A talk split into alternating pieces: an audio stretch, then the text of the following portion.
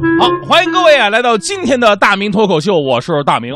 呃，前两天呢，因为家里边有事儿啊，所以呢，请了一天的假啊。啊，很多的听众朋友询问我说：“大明，你干什么去了？为什么不做节目啊？”别说请假了，就连平时正常放假啊，周六没我，一听到没我啊，为什么没有你呀？为什么不做节目啊？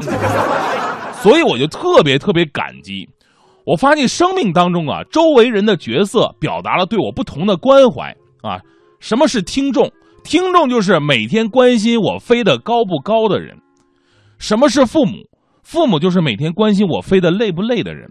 什么是朋友？朋友就是他既不关心我飞得高不高，也不关心我飞得累不累，只关心我飞去哪儿，能不能帮忙代购一下。什么是对象？对象就是明明是他代购，最后还是要我付钱的人。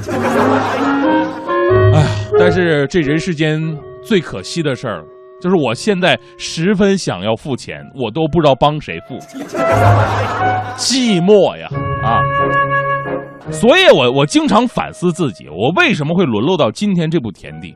简而言之，就是因为啊，我以前 no 作 no 带的择偶观。我年轻的时候，仗着自己年少轻狂，觉得自己标准高，所以呢，找对象方面我要求非常的高，一般女生我都不想要。学中文的女生不想要，成天看的都是浪漫的爱情小说，不切实际。啊，英语系的女生不想要，人家用英语骂自己，我都不知道什么意思。学法律的女生我不想要，到时候离婚分家产，整不过人家。医学院的女生不想要，你在人家眼中根本就不是个人，充其量只能算个人体。体育系的女生不想要，打架的时候打不过人家。化学系的女生能打过，但是怕被人家泼硫酸。表演系的女生不能要啊，以后管不住他们。管理系的女生更不能要，以后被他们会管住的。数学系的女生成天精打计算没意思。考古系的女生个个都是出土文物。所以我到底应该要什么样的人呢？那个时候我就坚定着抱着一个信念，那就是就算我是一只癞蛤蟆，我也坚决不会找一只母癞蛤蟆。找老婆。找就找最漂亮、最有身段的，在学校就是校花，在班级就是班花，在教室就是教花。身高最少也得一米七零，什么钢琴呐、跳舞啊、茶道、插花，是人能会的他都得会。他得早上五点起床给我准备早饭，晚上还得早早回来给我做晚饭。做好饭就跪在门口扎围裙，特恭敬那种。等我一进门，甭管有事没事都跟我说：“老公辛苦了。”一口地道的台湾东北话，倍儿有面子啊！拿出来一看，不是像影星就是像歌星。你要像一电台女主持，你都不好意思跟人家打招呼。于是我抱着这个择偶条件呢，我一直孤单的生活了三十来年。直到三十岁的时候，他们问我：“你的择偶观还那么复杂吗？”我说：“我经过时间的洗礼，现在只有两个要求了：第一，女的；第二，活的。当然，到了现在，我只剩下一个要求了。”活的就行。不知道随着时间的推逝，这个要求还不会会不会继续降低？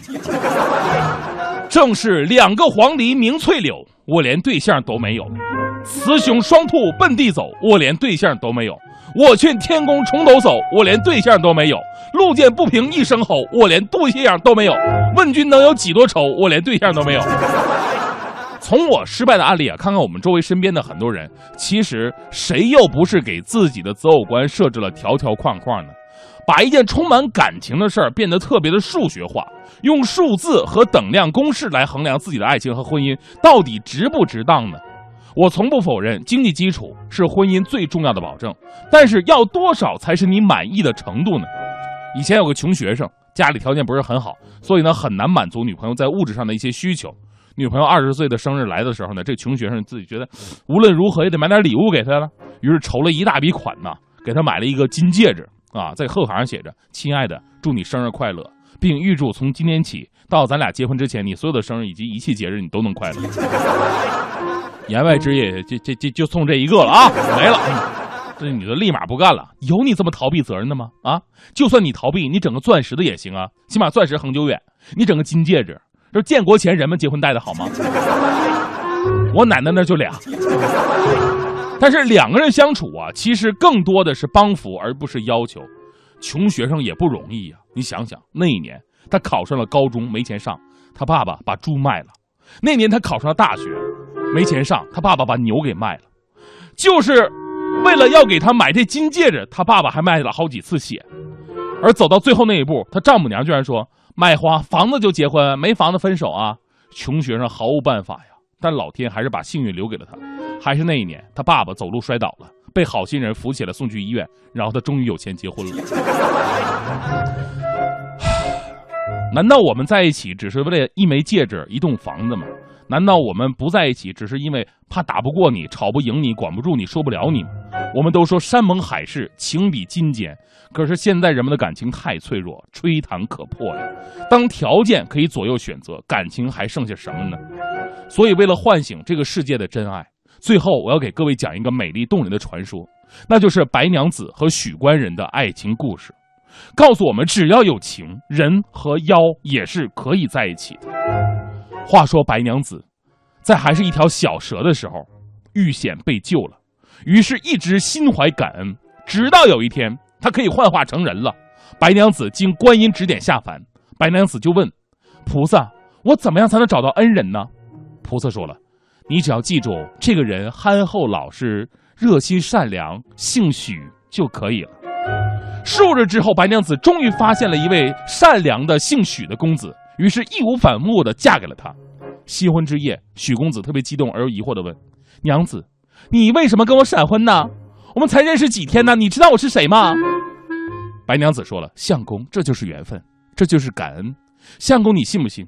你的名字不用说，我也知道，你就是许仙。”那人说：“大姐，你认错人了，俺不是许仙。”俺是许三多，啊，你是许许什么玩意儿？